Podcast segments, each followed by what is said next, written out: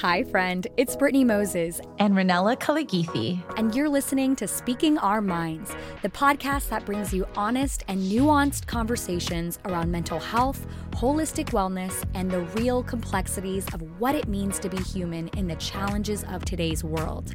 Where we have fun, fascinating, and meaningful discussions around how to live a more insightful, connected, and whole life from the inside out joined by guest professionals, thought leaders, and some of my friends and those with lived experience.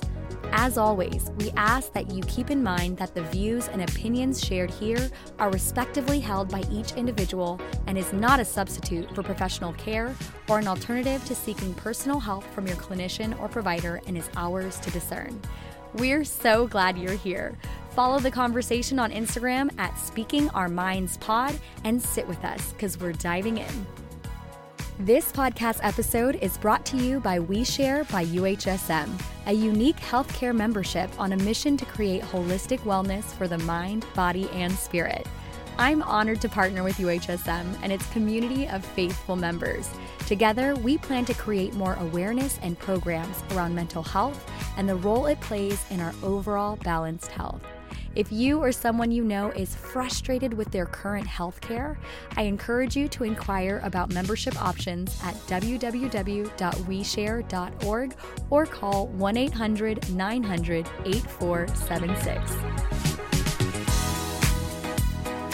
Hello, welcome to another episode of the Speaking Our Minds podcast. This is Brittney. And this is Ranela. And we are so glad you decided to spend your time here with us today. This month, we've been talking all about love and relationships. In the month of February, we've talked about kind of self love and uh, building a secure sense of self, as well as friendship relationships. And last week, we, talked we talked about red flags and green flags in dating relationships. So, really, just a wealth of conversation that's taken place. And this week, we want to talk about attachment styles and diving deeper into the idea of attachment styles uh, because it really does affect how we go into all of our relationships and how those affect our overall well being. Yeah. Um, I think a lot of us don't grow up with this type of jargon or these ideas about relationships. We are mainly taught uh, by media and what we see in our childhood and whatever societal expectations. And I think at this point in life, you get into your 20s, mid 20s, 30s, 40s, and you start really figuring out what actually works for you. And one of these huge principles that I'm really glad in the last decade, couple decades are going around more uh, is the conversation around attachment styles because that is uh, it, it helps unlock a whole identity and, and, a whole understanding of how we love and how we relate to one another and why we do the things we do in the inside of our relationship. So hopefully this is really helpful. You might have heard of attachment styles before, but we're going to try to dive a little bit deeper underneath the surface and make it practical to your life. Yeah, what I love about things like attachment theory and other theories is that it really helps provide a language to our experiences. And that's what something like attachment theory does. It helps us identify patterns that are coming up in our own lives and in our relationships, or that we might realize reoccurs every time that we get into a relationship so that we can become more self aware and say, oh my gosh, this is what I tend to do in relationships, or these are the types of people that I tend to attract. And they always either end badly or they never work out. And I, why doesn't anything ever work out for me, you know? And with something like these various attachments we can kind of begin to see a pattern and then from from there work backwards to see okay where are these patterns coming from? So that we can develop a more secure and regulated way of being in healthier relationships. So that's what i really appreciate about um, these types of theories. And so that being said ranela do you want to kind of jump us off with like what is attachment theory and where does it even come from? Yeah. So, attachment theory comes from the idea that when we are children, when we are young and impressionable, and before we're even truly conscious of ourselves and our surroundings, we're already developing an attachment to our caregivers and an, an attachment to ourselves. And actually, as children, research has shown that they don't actually know at a certain time frame of life the difference between them and their caregiver. And so there's a lot of um, their identity kind of wrapped up in whoever is caring for them as a child. And so there are several different studies that were done on how how children relate to caregivers depending on you know they did this study where um, a parent would leave the room and the child that was you know maybe one year old or less was still inside the room and when they came back how did the child respond to the parent leaving them and that shared with them a lot about kind of what type of attachment they had if the child was kind of ambivalent and didn't really notice. Maybe they looked up at their caregiver when they came back into the room, but like didn't make a mm-hmm. fuss or weren't weren't sad. Then and they tended to be a little bit more of the avoidant. Um, they had already learned at that point subconsciously that their caregiver was not going to be there for them for whatever reason, and um, became used to it. Um, so there was a little bit of that detachment. Whereas there were other children, other um, you know babies where when the parent would come back into the room, they would make a huge mm-hmm. fuss about it. And maybe they would even, you know, go towards the caregiver. The caregiver, you know, whether it was a parent or someone that was their guardian, would carry them and they would even push them away. They were almost um, rebelling against their caregiver and, and angry and frustrated. And um, that was more of of the anxious attachment, you know, a, a little bit more of the mm-hmm. like, I'm I'm mad at you, I want you, but I'm also mad at you that you left me and mm. you know that I can't I can't trust you. Uh, whereas there were other children who when when the parent came back into the room, they would, you know, they would notice them, they would need them, they would hug them, and then they would go back to playing.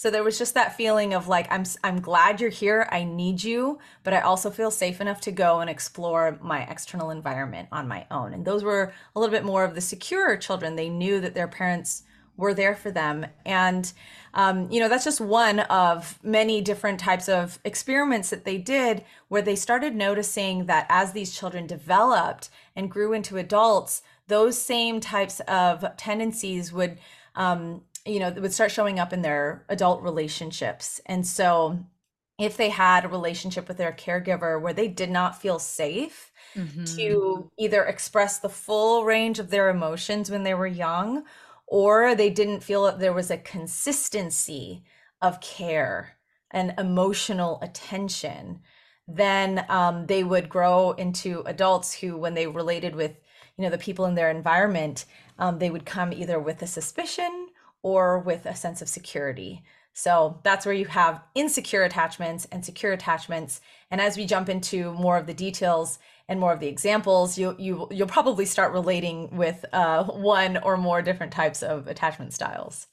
Yes, so well, so well summarized. Yeah, it, it really kind of boils down to this caregiver responsiveness and how responsive our caregivers were to our mental, emotional, physical needs and how we adapted based on that. And it really becomes the basis of a working model for our relationships and the way that we perceive relationships going forward. I remember being in a psychology class, a relationship psychology class at UCLA, and um, the professor saying something along the lines of like, within the first two years, we learn whether the world is safe or not. And I think that's just wild, mm-hmm. you know, that as early as two years old, you are developing your mental framework about how safe you are or not in your environment. And that can really, um, that can really develop uh, how you approach the world and how you approach relationships going forward, which, as you're saying all of this, I'm just thinking like about childhood trauma and about how big of an effect that can have on um, further relationships because our parents are our first working model of a relationship or our caregivers. Mm-hmm. And so they are our first example about how to be in the world with people. And so if that has been like fractured or damaged, or there's been abandonment, or there's been neglect, or or anything of that sort, um, it makes complete sense that that would then carry over into how we feel about ourselves and others going into relationships. Exactly. And it is a very nuanced topic because, again, whenever we're approaching healing and, um, you know, being able to redefine who we are and and I always just want to emphasize the fact that our parents uh, and or and or our guardians gave us what they could and what they had the capacity for. A lot of times when parents are in survival mode, yeah, they cannot fully be there emotionally for their for their children. They don't have the capacity to. They can barely be there emotionally for themselves, let alone the people around them. And so it is very difficult when we're looking at these things and talking so much about caregivers and parents and uh, it's very easy i think to become mad and bitter which i think are all part of the grieving process but the grieving process is meant to lead you to a point of acceptance that this is how something was. It just was you know whether it was meant to whether we were it, it had to happen you know like it just was. And now we take that information we take all that data from our past we take all the understanding and we say what can we do moving forward? So that's kind of where hopefully we'll end up by the end of this episode is where you'll be able to say like okay this is what i can do moving forward um, but i always like to just kind of emphasize that because this is yes. not a again a place where we're getting mad or bitter or hating on our parents um, but we're recognizing their limitations and trying to expand a little bit more of our capacity moving forward I'm so glad that you said that because this theory can feel like the parent bashing theory. and yeah. and you know, it's we have imperfect parents. Me being a mom now, like especially going into life as you know a single mom who was working and in school. You're right sometimes you have limited capacities and you're doing the best that you can.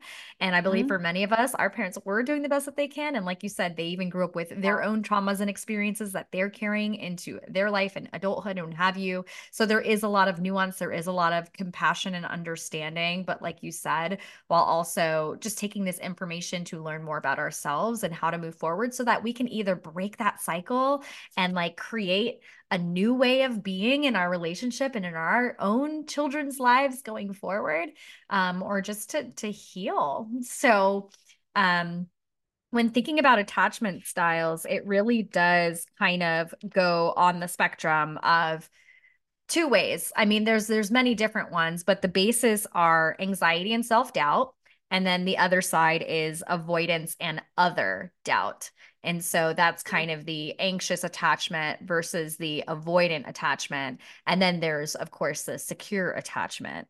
And so the belief is that the anxiety and the uh, self doubt attachment kind of comes from having inconsistent, maybe unavailable caregivers, having that sensitivity to rejection where there's low self worth and feelings of inadequacy. And then that avoidance and other doubt, kind of your more mistrusting of others, could come from having you know kind of either that care that caregiver neglect or lack of protection what have you where then you feel like you kind of have to look out for yourself you have to defend mm-hmm. yourself you know your the people and relationships around you are not reliable and so it turns into that hyper independence so those are kind of the the basis of the spectrum and then we can definitely talk about how that can look in relationships um whether romantic or platonic, but especially in these dating and romantic relationships. Yeah, and it's actually really interesting because you and I both have different attachment styles. Yeah. Um, I'm I'm a little bit more anxious. That's how I grew up, um, and you are a little bit more avoidant, as you shared. So why don't we jump into maybe a little bit of you can share your experience from an avoidant perspective and growing up with that mindset and that way of feeling and being and what that looked like for you. And then I'll jump into mine. That'll be really interesting. I love this. This is perfect because you guys are going to get both sides of it. So we can give each other perspective here. And so with the avoidant attachment, some of the qualities are it kind of minimizes intimacy and closeness. There is a strong self reliance and self protection. There can be fear of intimacy and closeness. Um, there's a general kind of mistrust in others. And there's maybe a higher view of self and lower view of others when it comes to like what you can depend on.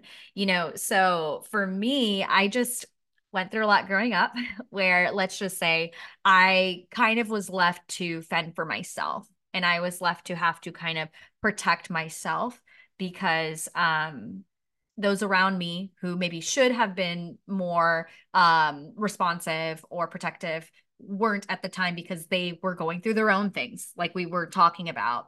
Um, and so that happened. Plus, I think definitely going into being a single mom and working, going to school, you know, there was a lot of dependence on myself for you know me and my son and building a life for us in a future and all of that and so i think for me growing up i learned that like i'm going to have to look out for myself or you know other people aren't going to prioritize my needs as much as I'm going to prioritize my needs. Right. Um, and at, at the end of the day, so it was always really difficult for me to ask for help. I mm-hmm. definitely had a bit of a savior syndrome. There was that hyper independence. And then when it came to relationships, unfortunately, it was really easy for me to cut things off the moment that I felt like they weren't safe or mm. they weren't trustworthy um, or they couldn't be dependable.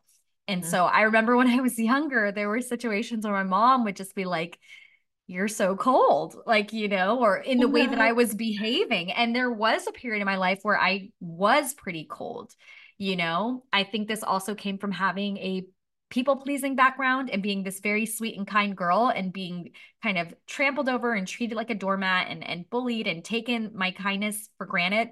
Mm. And I think that kind of also built a shell of like, you know what? Like, I have to um it's not safe. Like relationships aren't safe and I have mm. to protect myself. So there's kind of a variety of things there that for me um sent the message that seeped into my core belief and attachment system of at the end of the day, you have to look out for you and you have to make sure these other relationships don't damage you or take you down mm. um which is interesting because mine wasn't related to like early childhood, yeah. um, but more so how things took place and experiences that I had as I got older and grew up that really kind of um, came into play more in young adulthood and in my teenage years. Mm-hmm. Yeah, yeah, wow. And so, as an avoidant or as someone that, you know, was a little bit more hyper independent, how did that show up in your relationships? Like, did that show up in your romantic relationships too? Mm. I think that I would have a hard time uh, feeling or showing emotions or with intimacy. Um, yeah, that that's definitely something I struggled with a little bit in just like protecting myself. Um, there was a lot of mistrust, right? But here's the thing, and I know we're going to talk about this. You, I also had been with partners that I could not trust that gave me wow. reasons um that I couldn't trust them. You know what's strange though, looking back, I stayed in some of those relationships and I think it was because I I and in my mind I had the control of well, at least I know like I can't trust them. So I'm going to keep them around, but I'm going to keep it at a distance and I'm just going to you know uh, under the assumption that I know that it's only so long before I can't trust them, you know, and then the thing, and then it happens.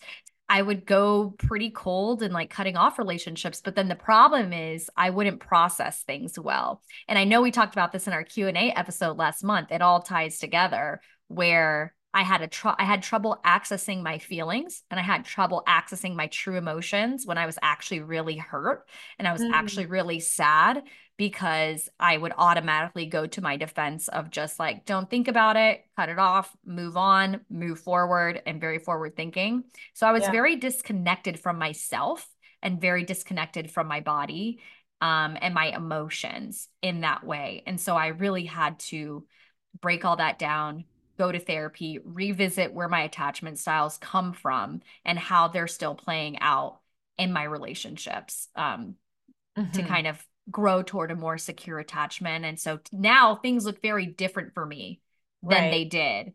Um, it almost feels like two completely different people. But yeah, I was totally there. What about what about you? Because I know anxious attachment is is super common. Yeah, yeah, absolutely. So I I I'm the middle child and I think that uh, adds a little bit to the feeling of you know, I got attention, but sometimes the emotional um caregiving wasn't always consistent. Um, but I mean, again, like it was, I, I grew up in an incredible home and my parents were amazing. Um, but just there are just some natural ways of being in a family of five where some you know you just get overlooked in certain areas here and there and um, and I think that happened for me I um, kind of developed a complex when I was you know, by the time I was like nine or 10 or 11, that I was not enough in relationships. Yeah. And that's where a little bit of that like codependency started coming in because I didn't ever feel like I had enough to give. I was enough. I was worthy. I, you know, um, and I think in some of my closest relationships, you know, whether at home or whatever, they uh, there was there was that inconsistency of like I don't know if you are mad at me, if you love me, if we're if we're good, you know, there was just there was some confusion and I think that builds up fear because there's not the predictability. When there's a lot of predictability, when there's like a, a, a, a space where you can really feel confident that you are extremely loved, that you are extremely worthy, that people want to be around you, people choose you all the time, then you kind of develop a little bit more of this confidence. And I just didn't develop that for one reason or another. And so, um, yeah, going into relationships, especially, I, and I kind of think this is interesting because it's like you were saying, it's not just just childhood relationships. It's actually, you know, as you get older, it's experiences you have, its traumas, its wounding that adds to it as well, especially if it's subconscious and you're not aware or conscious of your attachment style. Like you're just kind of always living it out. Um, my first boyfriend, all of a sudden out of nowhere after like 11 months of being together like one day just completely out of nowhere for me because i actually felt pretty secure with him um, but this is a recent realization that I had was that my first boyfriend, I was pretty secure, and then out of nowhere, he said we should take a 10 day break.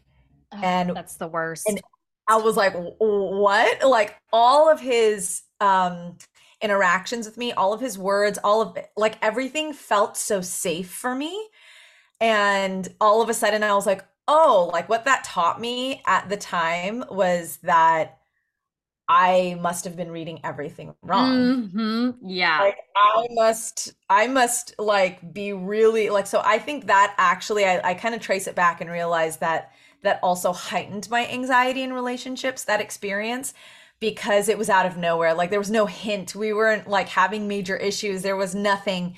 So after that, um, I remember, you know, looking at the rest of my relationships, I've noticed a lot of patterns of, that anxiety. And so in relationships, it's like, yeah, it's almost like guilty um, before being proven innocent. Mm-hmm. Um, you know, like you're already on the lookout when you get into a relationship, especially after those first few weeks, first couple months, you're like, when's the other shoe going to drop?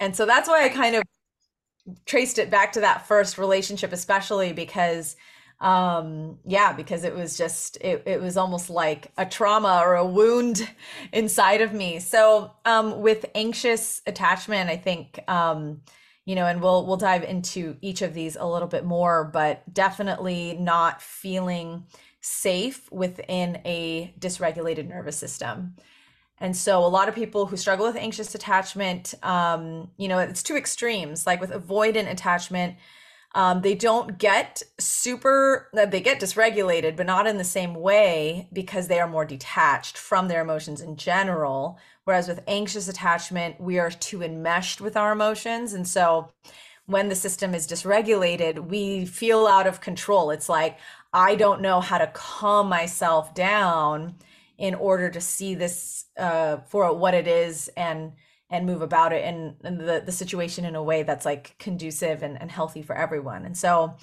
yeah, yeah, that's, that's definitely been a journey for me. So, uh, yeah. yeah. What's, what's so difficult with anxious attachment is that in that relationship, a person is both desiring and fearing intimacy at the same time. So right. there really is like this push and pull feeling in the relationship that can kind of make you feel obsessive or like you're going crazy in a relationship right. where it's like you really want that intimacy and you want that responsiveness from someone and you're you're seeking it out because you don't feel assured in the relationship whether it's because of that person's actions or because of a low you know lower self-esteem or beliefs about right. self mm-hmm. you know and so you're seeking it out but at the same time you're fearing that the closer that you get, the more of a chance you have to get hurt. And right. the thing is, like, the brain is an associative muscle, it's an associative brain. So it does, it stores these memories like the ones with you and your first boyfriend and it's it's like hey right. this happened last time like this can happen again say it won't again. You know? So like why wouldn't it develop a framework? And i think that's the thing eh, when we're thinking about relationships as we're talking about them many of us are not going into relationships as blank slates. And that's what can be so difficult and messy about relationships is that we are kind of taking our past experiences with us. And right. if we haven't really processed and healed from some of those past experiences, these patterns will show up in every relationship that we go into. And so um, I know we'll talk more about eh, moving toward a secure attachment and and a lot of that begins with awareness of those patterns and triggers so that we can reframe them in more secure and healthier ways uh, but if you're listening to us and you're like, oh, girl, that is me to a T, just know that everyone is kind of on the spectrum of yeah. some of these attachments because absolutely none of us grew up in absolutely 100% perfect homes environments experiences and if you did like god bless you that's amazing but um but it doesn't make you crazy um, it doesn't make you you're just being clingy. It doesn't mean that you're you no one can love you. You know what I mean? Um, there's just we are just learning from our experiences and we're also just trying to like protect ourselves because we don't want to get hurt at the like that's what I hear at the end of all of these kind of attachment styles. It's just like there is a base want and need to also just protect ourselves from getting hurt. And these are the ways that we've created defenses so that we don't get hurt again.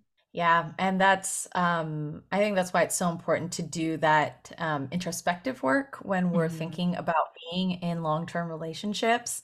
Um, they require so much vulnerability, and they require us to actually know ourselves, to know the those parts of ourselves that we've abandoned, that we don't feel are good enough, because you can't truly have um, healthy love without healthy vulnerability and vulnerability involves risk.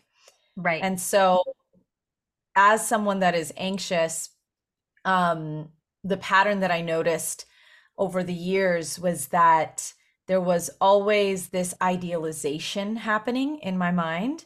I think a lot mm-hmm. of people do that but anxious those who are more anxiously attached tend to idealize um, someone before they have proven to them that they are safe and healthy for their nervous system.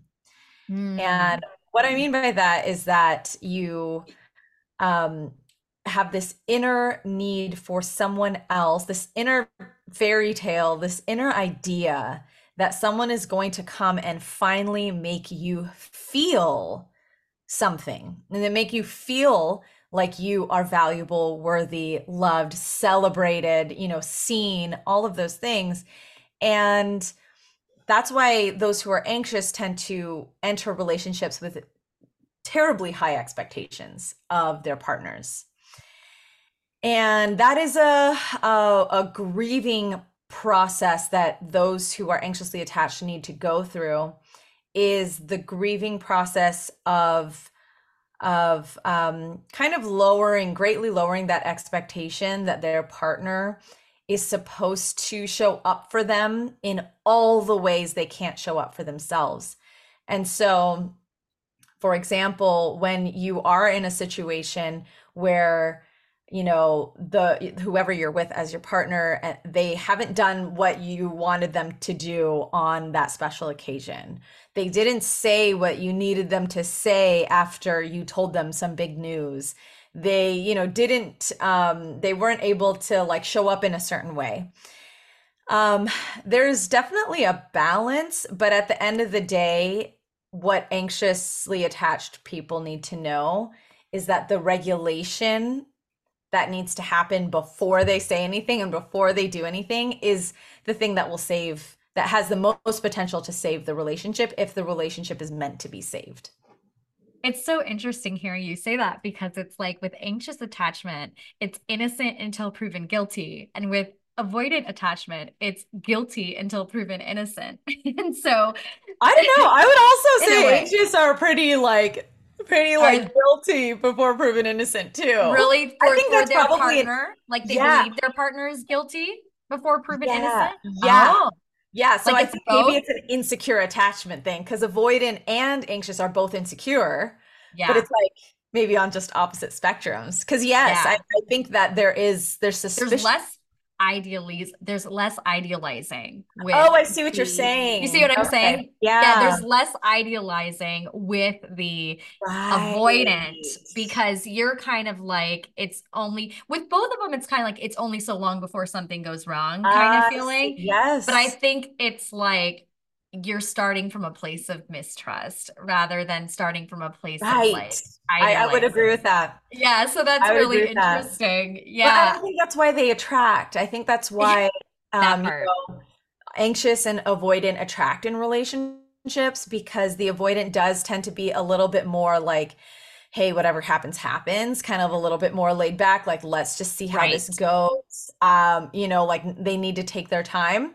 And and I've seen this in myself. I've totally seen this where I'm as the anxious person, they will go above and beyond to lock that in if they've decided they like that person, even if they don't even know if the other person like meets their needs. Like they're they're already in the talking stages, the texting stages, going overboard flirting, you know, that's where the extreme version is love bombing. You know, like that's where it's like, hey, let's see each other. And and the avoidant style appreciates kind of like that um when when they're being proactive. So they they do kind of like they tend to be surprised like, "Whoa."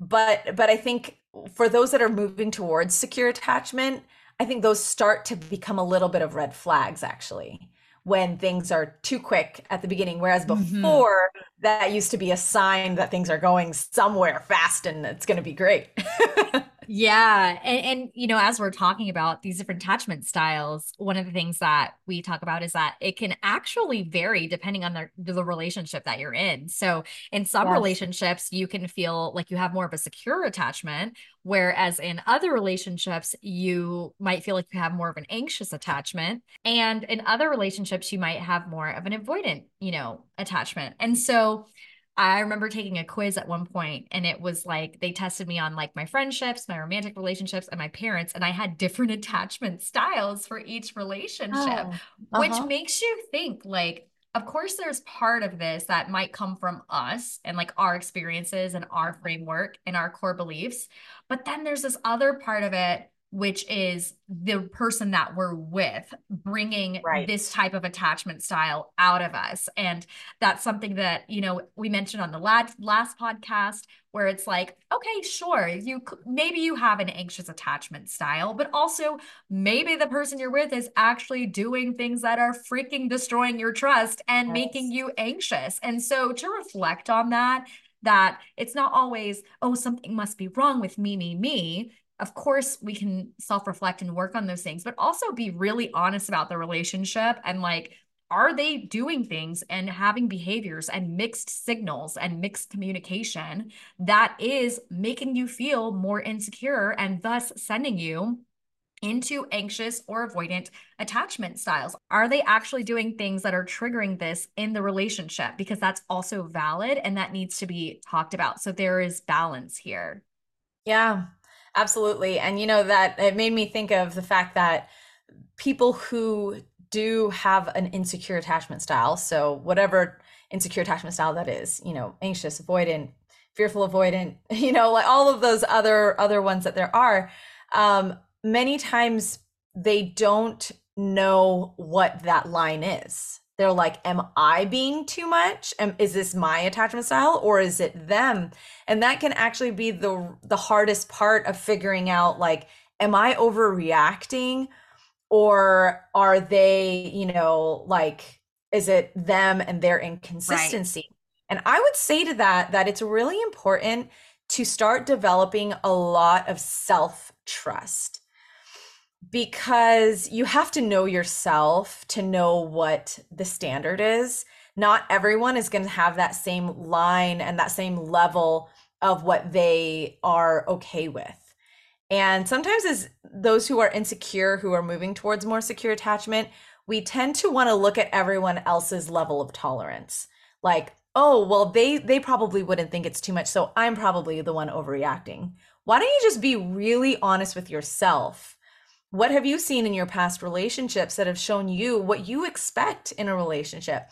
You're actually the standard, and you can trust yourself to be the standard as you are kind of he- healing from some of these uh, wounding experiences in the past. So, yeah, I, I think that that can be difficult because as someone who's anxious, I used to put it all on myself and say, I must be the problem. Like, why am I so like dysregulated. And then i would realize oh it's because like he hasn't answered my text in three days. Oh it's because he's done this like every week or every month.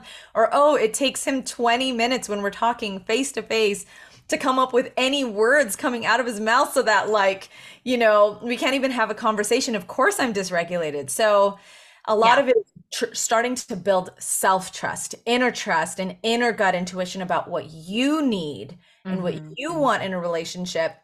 And then taking that and asking, where can I adjust my expectations so that I'm not constantly having someone like they have to reach that every single time but right. you're the one that makes that that level and that standard and then from there you can adjust does that make sense it does it makes absolute sense and and definitely taking into context the whole situation and i think for me i think where maybe it becomes a red flag to look at ourselves is if maybe it's like no matter how healthy the person is that we're with, no matter how many times they reassure us, no matter if they're doing all of the things to try to earn our trust, we still cannot rely on that experience or we still cannot trust that person. Even no matter what they do that might be a sign that it might just be coming from us and like our ruminations. Right. and so something that I like to talk about is the dependency regulation model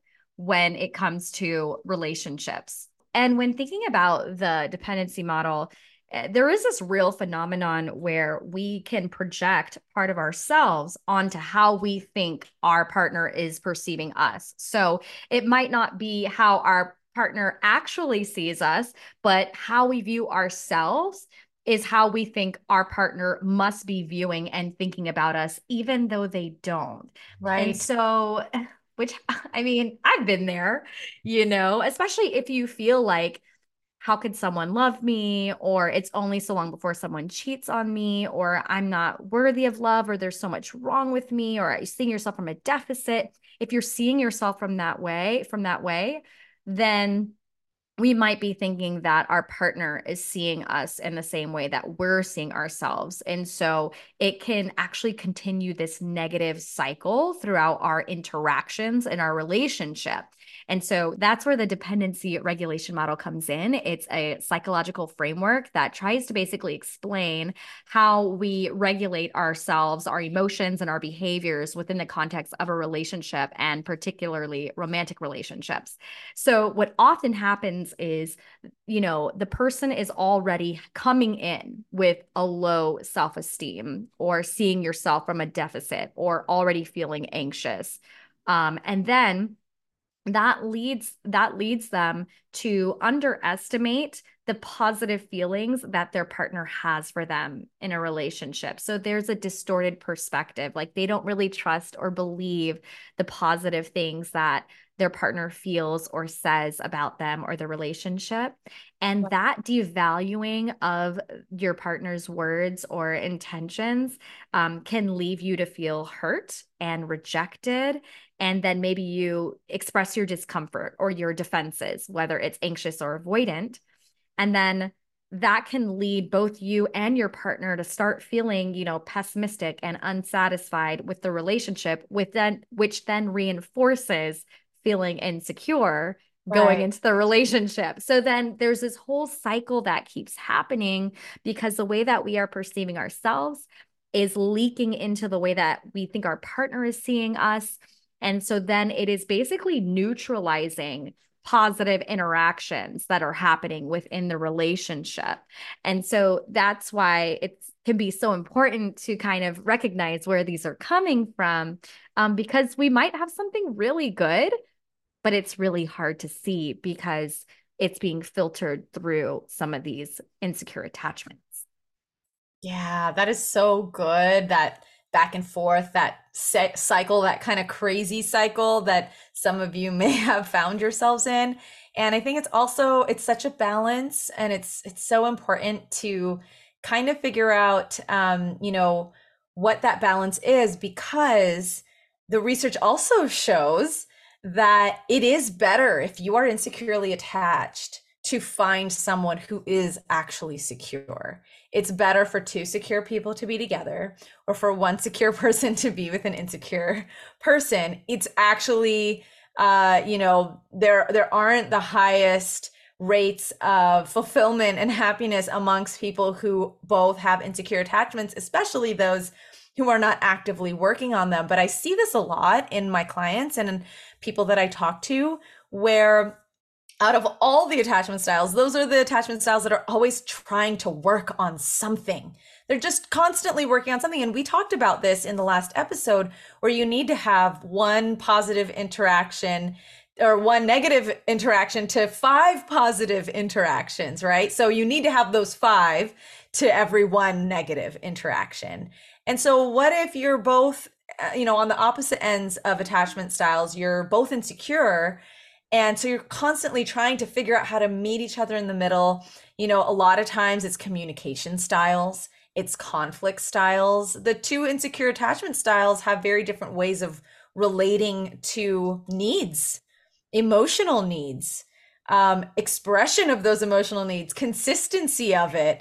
Um, that can bleed into love languages, uh, physical touch, and uh, gifts and quality time. I mean, it's just so much um there, there's just so much to to fight about and so i think it's, yeah. it's really important to have that balance because there is a line where you recognize like what i'm trying to say is that sometimes when you have an insecure attachment it's easy to think well i need to work on this attachment style anyway let mm-hmm. me try to stay with this person so that we can both grow together you can try to do that. You are going to expend a lot of energy. It would actually be better for you to try to find someone who is more secure, especially if you're noticing that both of you do not have enough tools to really get secure together. A lot of times that needs to happen separately or within the context of another secure person. You can actually heal with another secure person. It's much harder to do that when you're opposites and kind of always clashing. I'm so glad that you said that because that is exactly where my train of thought was going was sometimes we think, "Oh no, I have to be 100% healed and perfect before I can get into a relationship because like I mean, if someone does have a secure attachment and they're so healthy and you have so much trauma and things that you're working through, you might feel like you're undeserving or unworthy of like a healthier, secure person sure. like attachment style from a person and i love what you're saying because it's what we call a corrective emotional experience and it's this idea that actually uh, if a relationship context has been damaging for you and then you get into another relationship and it's healthy and you and you experience a healthy expression of love and a healthy yeah. experience of communication and a more secure experience that can actually heal your past experience of what relationships are what they look like what they feel like and they can help be a catalyst in the healing process for you toward a secure relationship. Now, of course, there's balance in that. That doesn't mean that we put all of the responsibility on the other person to heal us, but by being able to viscerally feel and experience and go through that new experience, your brain is basically storing this experience in a new way. And yeah. that's kind of the corrective emotional aspect of it. And so um, there is something to to be said about the importance of actually, like you just said, finding someone who maybe is in a more secure state or a health or in a healthy state. And I want to be careful with my language. It's maybe not even necessarily that they're like healthier than you or better than you or anything like that. It's just that we all come from just different starting places. Like there are things and traumas that I went through that Jason did not go through. He might be the only one that I know that like doesn't have trauma. I'm sure he has some somewhere, but like I was the one that had all this stuff you know um that i bring into the relationship that i've had to heal um and come to and so it's just that we all have different experiences and we all have different right. starting points of like what we have to work through or maybe someone's already done more of the work and we're catching up on doing some of the work and that's okay like that's what it is to be in a relationship as long as we are all just having a heart and intention to try to have you know the most loving and healthy relationship that we can with one another um as as long as two people are willing to put in the work then i really believe that anything can work um so so yeah i yeah. think that's a great perspective you know as you don't have to be 100% healed to go into a relationship um but if you know that these are some of your tendencies then like you just said Ranela it can be really destructive or go take things backwards for you if you are in another really volatilely insecure relationship that just kind of triggers you guys so much and it's something that is really hard to to get through grow through get past. Yes. Yeah and again when we say things like being fully healed or quote unquote right. secure really again what that means is that you feel safe and calm through the full range of your emotions. So, kind of like leaning in towards how we start building that security is ask yourself how grounded, how present, how calm am I when I'm experiencing unwanted emotions? And, you know, for someone who is anxious, that unwanted emotion might be the feeling of rejection the feeling of abandonment the the feeling of like being unwanted or overlooked or um, not good enough. Those types of feelings for those who are anxiously attached are very strong. They can trigger so many different things and and you can get really dysregulated but if you can learn how to expand that capacity sometimes it means just expanding time. Like i'm you know sitting in an emotion right now i'm starting to notice okay i'm noticing something. A lot of times that starts with just noticing what's happening in your body like okay triggers that i'm having like they're triggering something in my body tighter chest you know i'm sweating i'm my heart is racing I'm not breathing as much, shallow breathing. Like what what what's actually happening? A lot of times when that's happening, there's some anxiety. Where is that anxiety coming from? What are my racing thoughts thinking about? What am I so afraid of? And as you're processing through that, you're actually expanding time that you're sitting with that unwanted emotion. You're triggering your brain that, you know, like this is an okay emotion to sit with. Like we're not going to die, we're going to be okay and as you're breathing through it and sitting through it and asking yourself different questions, then, you know, like that's when you come back to your own standard of how you want to be treated in this specific scenario. Then you try to look at it from their perspective. Then you talk to a friend, you process it. All of this is expanding the time for you to sit in that emotion without immediately jumping to a conclusion immediately saying something that you are going to regret later, immediately going straight to accusation because that is the part that brings in that one negative interaction into the relationship which you better have five positive interactions for if the relationship is going to keep be- being like healthy and happy.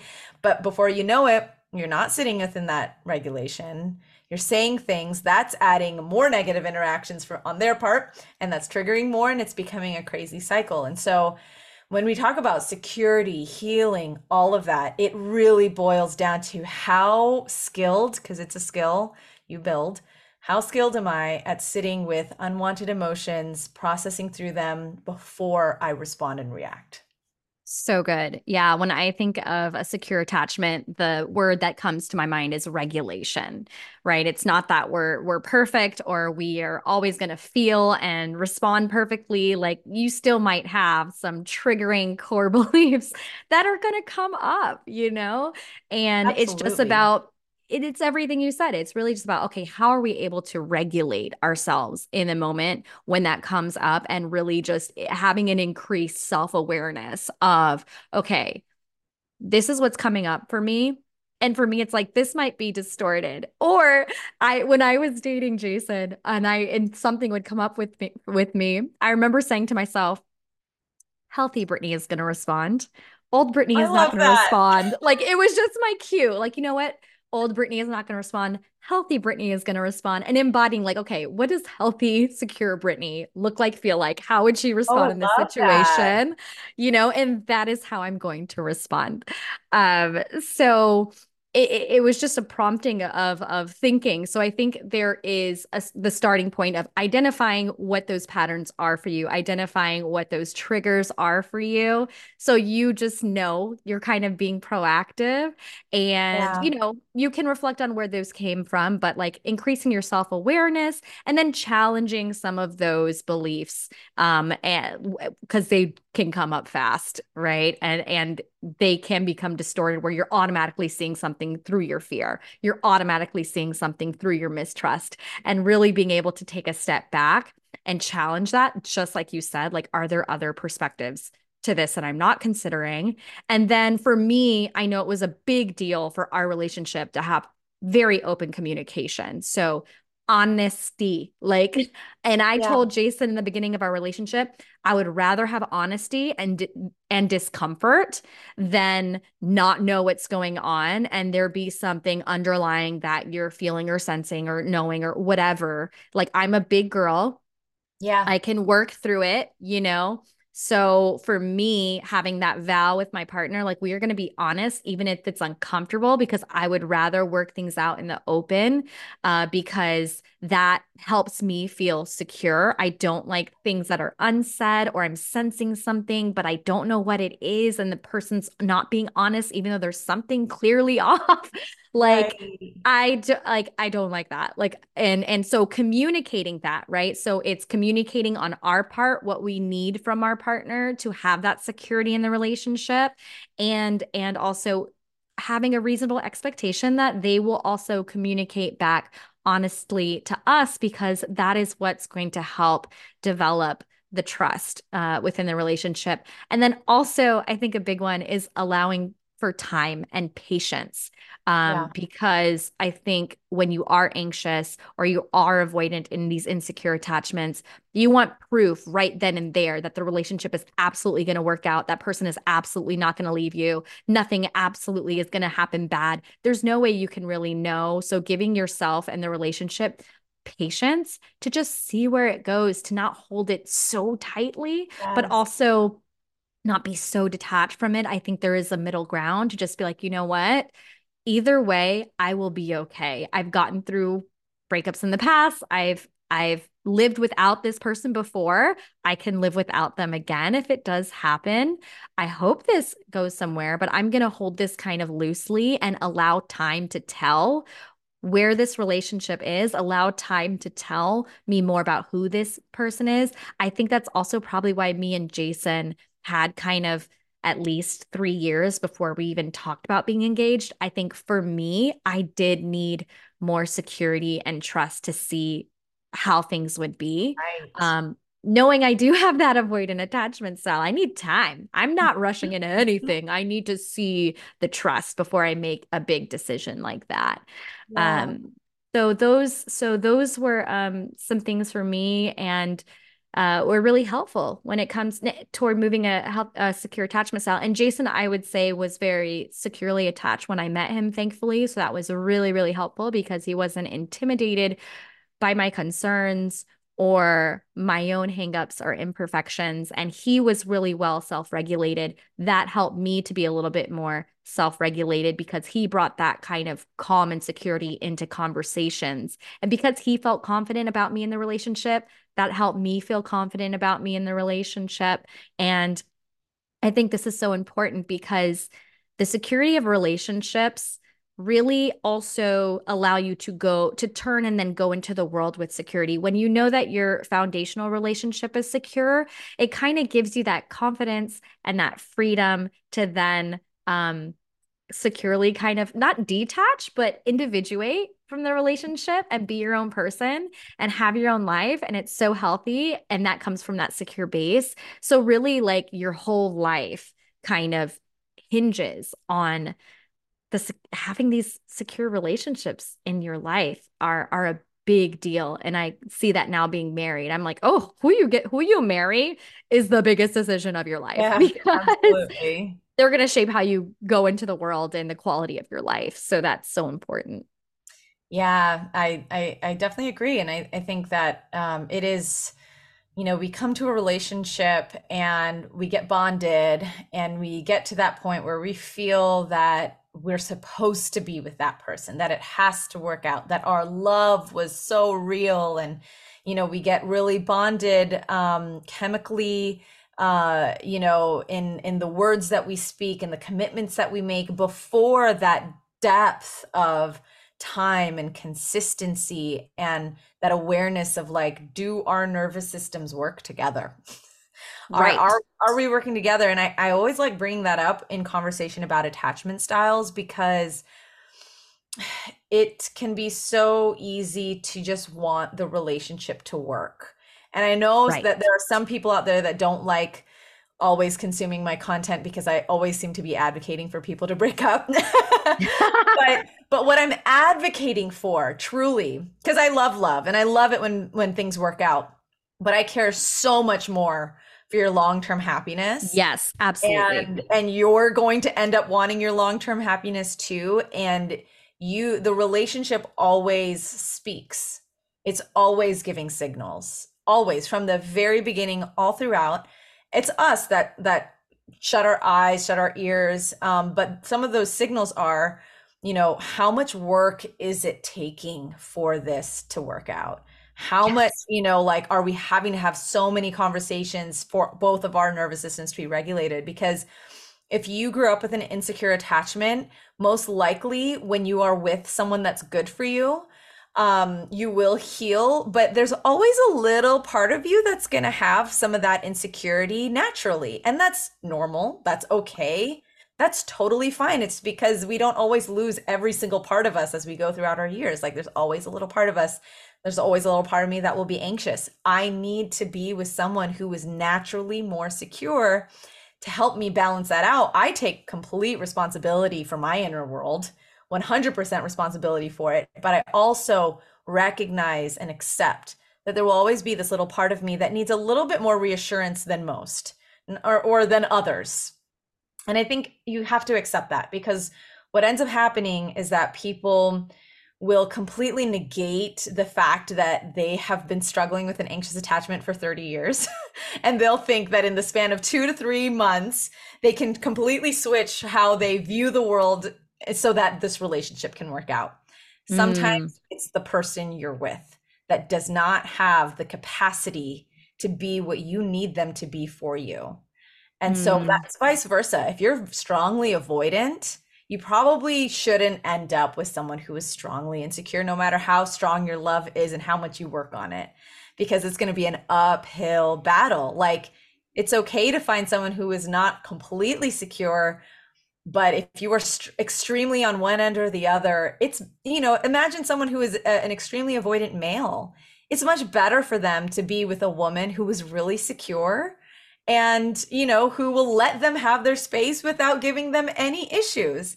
Whereas if they're with an anxious person that needs them to text all the time or to not all the time but like really be in contact show their displays of affection and emotion oh how exhausting so i always just like yeah. to reiterate that because we just try so hard sometimes and i hate to be that person but it's better to work together in a direction and mm-hmm. to complement each other than to always be at odds and i feel like i'm a broken record because i talk about that all it's, the time but it, yeah. sometimes it needs to be said more than once but i first of all i want to commend us because we have two different attachment styles and yet we our relationship works Oh yeah, like, absolutely. Especially in friendships. In friendship, you know, and we we've really I just I'm patting us on the back because we just know how to work through things and just like meet each other and lean in even right. though we have these opposite attachment styles. And I really honor that. Also hearing you say that like you feel like you're always going to need a maybe a little bit more reassurance knowing that attachment style is there. I think knowing you what the flip side of that is you're so good about giving so much reassurance to other people and like right. maybe that i now i'm thinking i'm like maybe that comes from your experience of that attachment mm-hmm. style is that you really are invested in making sure to give that back to other people and i think that's a really beautiful um, strength and like flip side to that experience you know um so yeah, just putting that. that out there. but um yeah, and again, just secure attachment when i when i'm looking at the picture of secure attachment styles typically it's someone who can have a more positive or balanced view of yourself and others you're able to feel worthy of love um, there is interdependence and there is allowance for autonomy within the relationship. Um, you're able to become comfortable with intimacy and closeness, and you're able to approach conflict constructively. I would say that those are probably some signs that you are operating in or moving toward a more secure attachment style.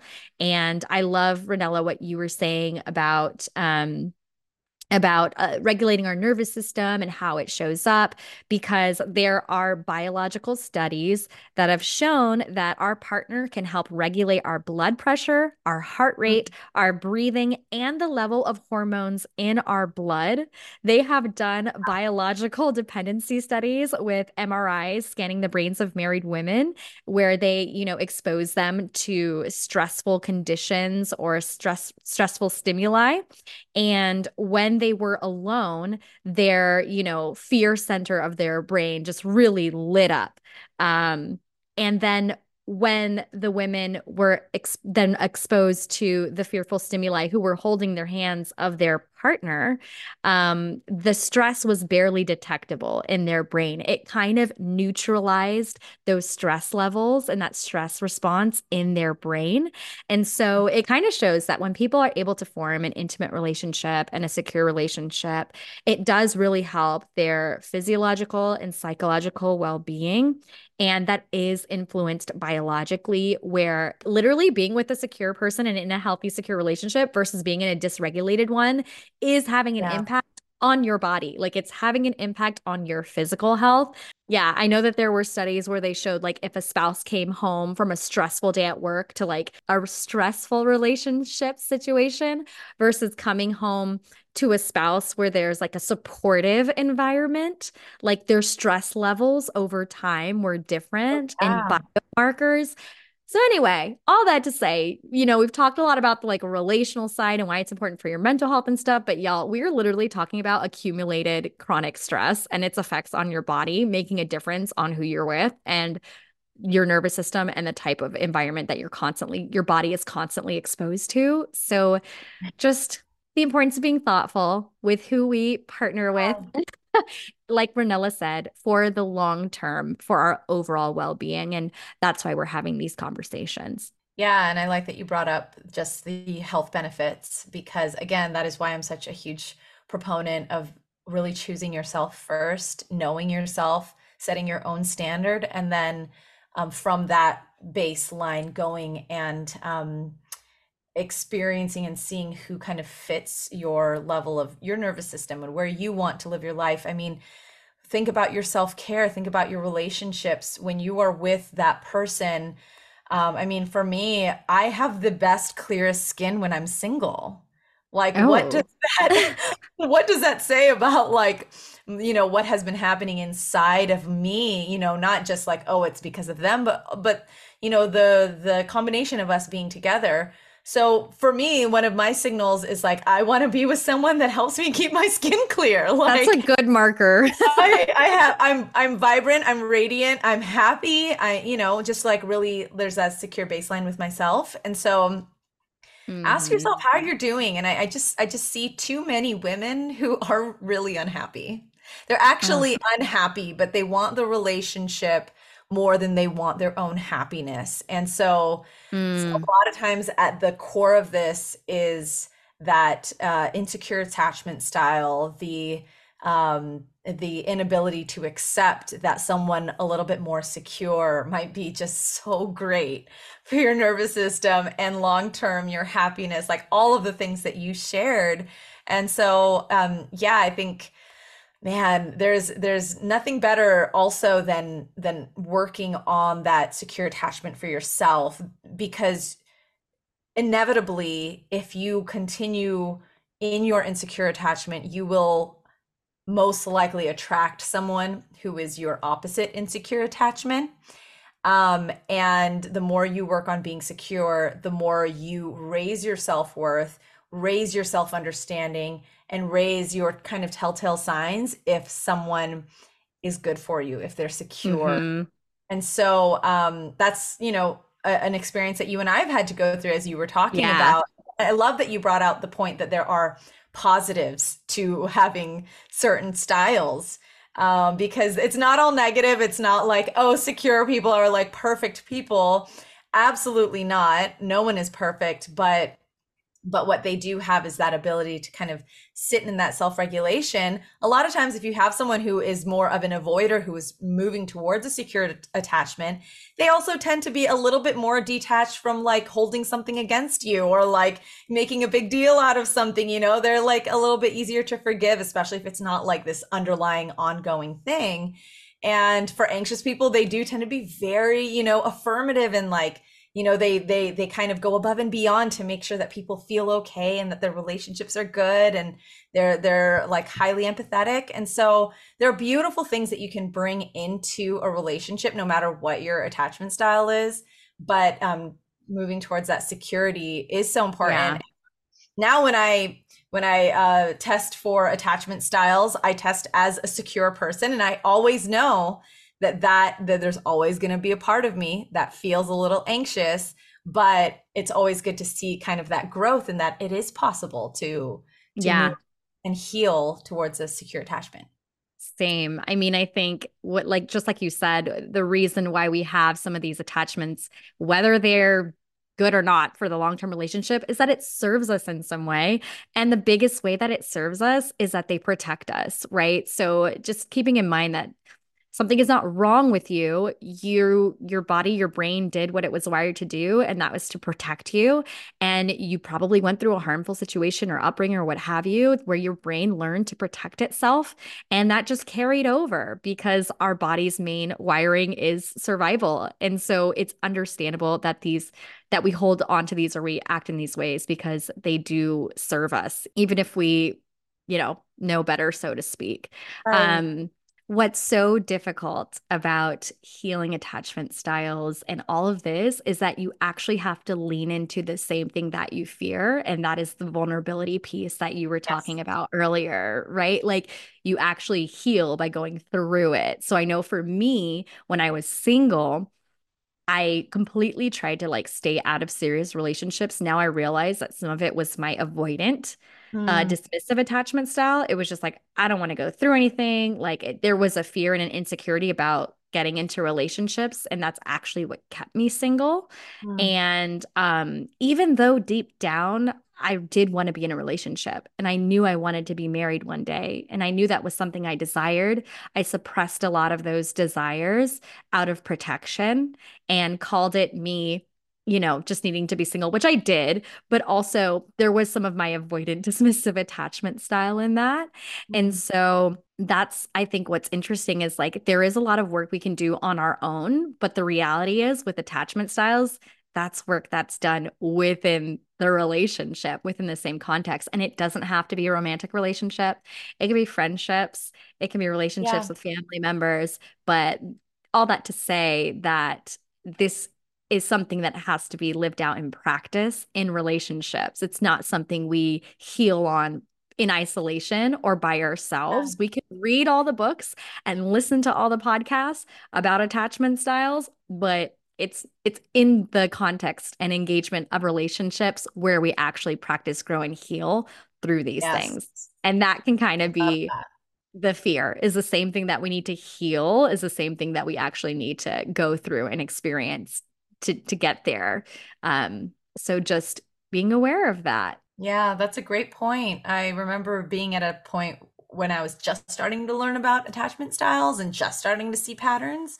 And the thought of me having to self-regulate without saying anything to them or sit in the discomfort of not knowing how they actually feel was terrifying because I felt more in control when I knew what they were thinking or when I felt like the situation was going to be okay.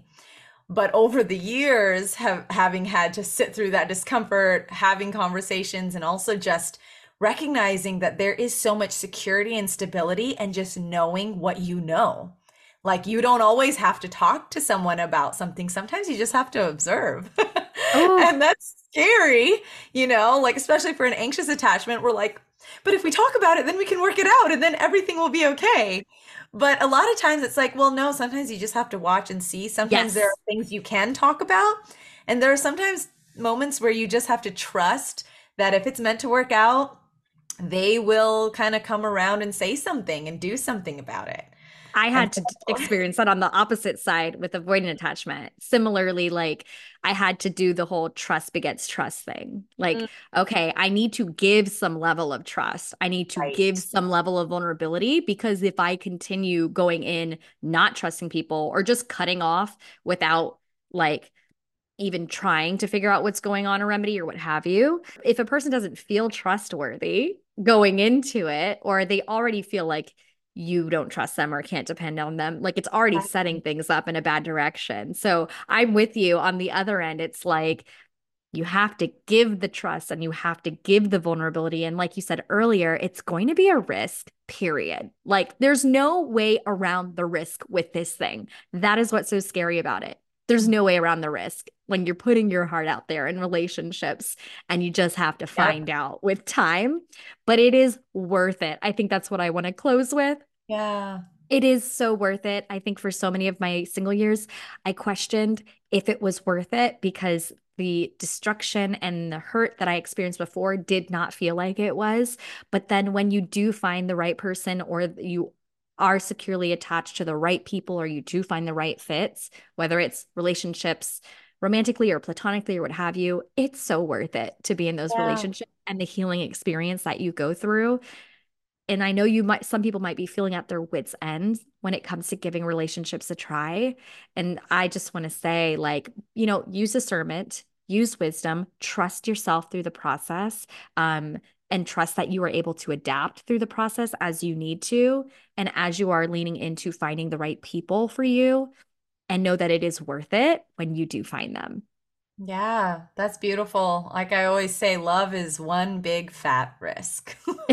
like period. Period. It's just one big fat risk, but it's absolutely worth it. It's worth it to understand yourself, know yourself, heal those parts of you and and to be able to grow through it. So um, hopefully that was helpful. Um, I think um, there's some resources, some books that we've both read that are really good too. Um, one of them is um, How We Love by Milan and Kay Yerkovich. And um, you and I have both read Attached. Attached by Amir Levine and Rachel Heller. And we'll put those in the show notes. Yeah, absolutely. And while we're on that, I also have a new membership called Luna. Yeah. And that's where we're talking all about our relationship with ourselves and our relationship with others. So it is just for women.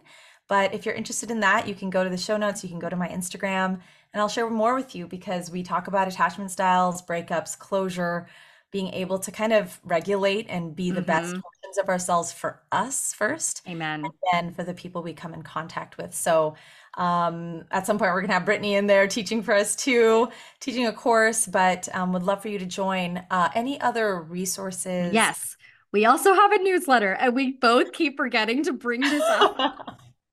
it's in the show notes of every episode, but we do have a newsletter for the yes. podcast that will keep you up to date on both what we're doing together with the podcast and also individually, where you can get the link to things like Ranela's membership or freebies like my people pleasing journal, what have you. So mm-hmm. stay, um, so definitely If you want to stay in the loop with that straight to your inbox, head over to the show notes to join our e newsletter. And I know we get so excited talking about all the things on the podcast, we forget to share all these other resources that we have and have created for you guys. So we highly want to encourage checking those out to kind of take the work further.